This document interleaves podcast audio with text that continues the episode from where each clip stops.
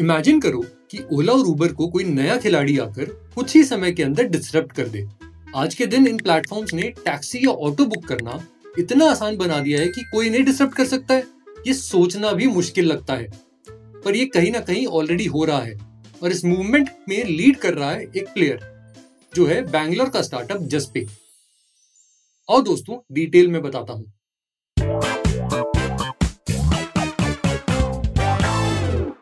नमस्कार अदाब सलाम, वड़क्कम और सत मैं जयंत, स्वागत करता हूँ आपका हमारे आज के इस एपिसोड में। सबसे पहले तो जस्पे के बारे में थोड़ा जान लेते हैं। स्टैब्लिश इन 2012 ये एक फिनटेक स्टार्टअप है जिसने पेमेंट्स की दुनिया में काफ़ी अच्छा नाम बनाया है। और ज़्यादा लोगों को ये पता नहीं है, पर यूपीआई के लॉन्च के समय जो सबसे पहला ऐप था ना भीम वो भी इसी स्टार्टअप ने बनाया था। इसकी काफ़ी अच्छी हिस्ट्री रही है गवर्नमेंट से रिलेटेड डिजिटल इंडिया प्रोजेक्ट्स में भी। और ऐसा ही एक आउटकम है इसके कैब और ऑटो बिज़नेस का। तो देखो, अब तक मेजरली हमने नम्मा यात्री का नाम तो शायद सुन ही रखा होगा। नहीं सुना है तो बता देता हूँ ये जस्पे का ही एक प्रोडक्ट है। ये एक एप्लीकेशन है जिसके थ्रू बैंगलोर में कोई भी ऑटो रिक्शा बुक कर सकता है, जैसे हम ओला उबर या रैपिडो से करते हैं।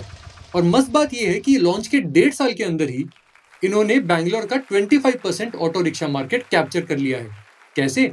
तो देखो, इन्होंने कंज्यूमर साइड पर तो कुछ खास काम अभी तक किया नहीं है। पर जब हम बात करते हैं ऑटो रिक्शा ओनर्स की तो वहाँ इन्होंने भूकंप मचा दिया है बैंगलोर में। बोले तो नो कमीशन नो फ़ीस और इसी प्रॉमिस के साथ एक लोकल ऑटो यूनियन से हाथ मिला लिया इन्होंने। रिज़ल्ट उस यूनियन के चालीस हज़ार ऑटो रिक्शा ड्राइवर्स धीरे धीरे नम्मा यात्री को यूज़ करने लग गए।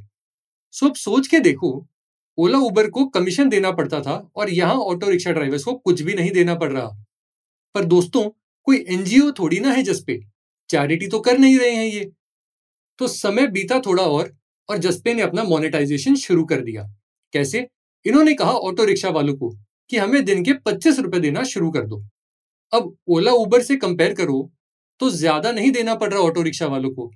पर जब किसी ने उन्हें प्रॉमिस किया है कि हम नहीं लेंगे पैसे, और इतने महीने फ्री में सर्विस दी है तो अब पच्चीस रुपए निकलवाने भी बहुत बड़ी बात बन जाती है। और यही हुआ। वही ऑटो यूनियन जिसके कारण जसपे को इतनी सॉलिड शुरुआत मिली बैंगलोर में, वही उसके खिलाफ खड़ा हो गया है। और बात यहाँ तक आ गई है कि ऑटो यूनियन खुला बोल रहा है।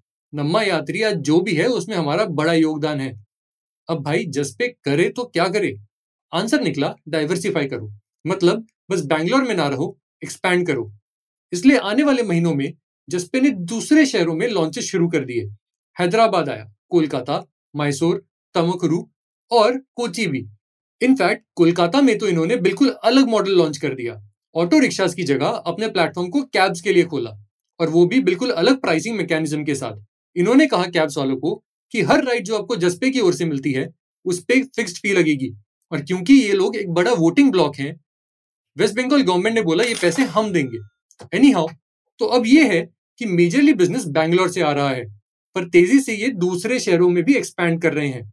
और इनका प्लान है कि पूरे बिज़नेस को जस्पे से अलग करें और उसके लिए सेपरेट इन्वेस्टर्स से अलग से फंडिंग उठाई जाए। और उन पैसों का इस्तेमाल करके ये बिज़नेस को और शहरों में और भी ज़्यादा तेज़ी से एक्सपैंड करें। पर इनके लिए ओला उबर और रैपिडो से टक्कर लेना अभी भी एक बड़ा चैलेंज है। इन्होंने एक अच्छा प्रोडक्ट तो निकाला है, पर कंज्यूमर एंड पे कस्टमर सर्विस अभी भी इनकी बहुत वीक है। और वो नेचुरल भी है, क्योंकि जसपे ने पूरा बिज़नेस बस सौ लोगों की टीम से चला रखा है। पर अगर सेपरेट फंडिंग उठा लेते हैं तो क्या जसपे बेटर कस्टमर सर्विस पे इन्वेस्ट करके ओला उबर जैसे बड़े खिलाड़ियों को डिसरप्ट कर पाएगा? वेल एज दे से नेवर से नेवर तो ये हम समय पर छोड़ते हैं। तो दोस्तों, यही है इस पॉडकास्ट का सार। अगर आपको हमारे पॉडकास्ट बियॉन्ड द हेडलाइन का ये एपिसोड पसंद आया तो फॉलो करें हमें अपने पसंदीदा ऑडियो प्लेटफॉर्म पे। फिर मिलते हैं अगले एपिसोड में।